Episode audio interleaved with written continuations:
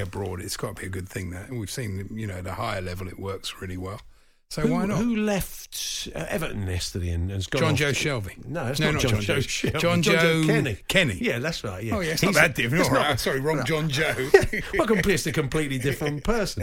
But uh, yeah, he's gone to Schalke, hasn't he? yeah, Yeah, it's- that's why I called him good. Shelby because he went to Schalke. it's an easily, it's an easy mistake. Of course it is. Yeah. uh, anything else? And not really, unless you want to know about Elaine Loris, who's become the top fishmonger in the country. El- Elaine Larice. Elaine Loris, yeah. No, no, not, nothing. Not related to Hugo. Yeah, no, no, I don't think so. No, she's uh, she's He won't want for Haddock, will he? she's from uh, she's been working 23 years at W Stevenson and Sons in Newlyn in Cornwall. I doubt whether Hugo Lloris's wife or mother wife. has been working there. But You uh, do not have to do this anymore. what's interesting though is she won the award without actually having to appear in front of the judges. She completed an online course and a two-hour video exam and submitted videos of 15 filleting techniques to get the honour from the London-based. didn't know there were 15 filleting techniques. I didn't either. I thought there was 12. Wow.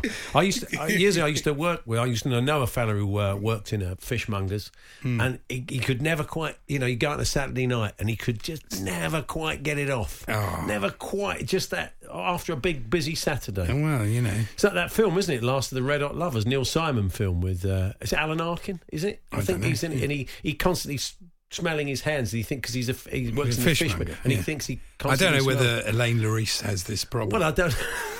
She'd know. always wear goalkeeping You're bound, you're bound to have a bit of a complex. This lad did, you know. We go over tots or somewhere, and he think, "What's that smell of fish?" And he'd say, Yeah. "Oh, leave it. I've had about eight showers." That's unfortunate. I'm isn't it? What it smothered really- in Aramis. What it really sort of gets into the skin, Guy must have done, yeah. yeah. We had scales at that point. so that's not true.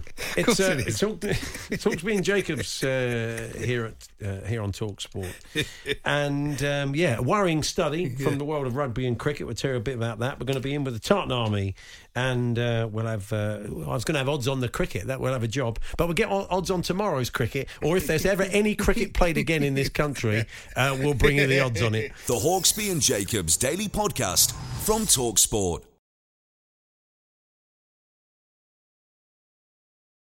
The Hawksbee and Jacobs Daily Podcast. Asif joins us in the studio. Good to see you. Good to see you both. Yeah, um, yeah. I, I- the feeling I got, I mean, we're in a small theatre, but that wasn't the reason. It's an incredibly claustrophobic film, and it does give you an insight into what Diego's life is like because in practically every scene, he is crowded out by hundreds, literally hundreds of people, isn't he? Yeah, I think it's kind of the nature of his life. It's the nature of being a f- kind of in the world of football, but also Naples. Yeah. And Naples at the time in kind of Latin countries, which are very close and physical. But Naples is that multiplied. It's very it's narrow streets. Everyone wants to touch him. This is pre-phones, so you know the way to get close to your hero or your god is to touch him once and Yeah. be blessed. And we I should mean- point out the film concentrates on his time uh, at no, after he left Barcelona and went to Napoli, and and also the, the the international football around that period, the two World Cups. Yeah, we, we researched his life. He's had a very long and rich and varied life. And we kind of, the way I do it is I kind of throw the net as wide as I can. So we looked at everything in Argentina, Argentinos Juniors, Boca, Barca, Naples, and onwards.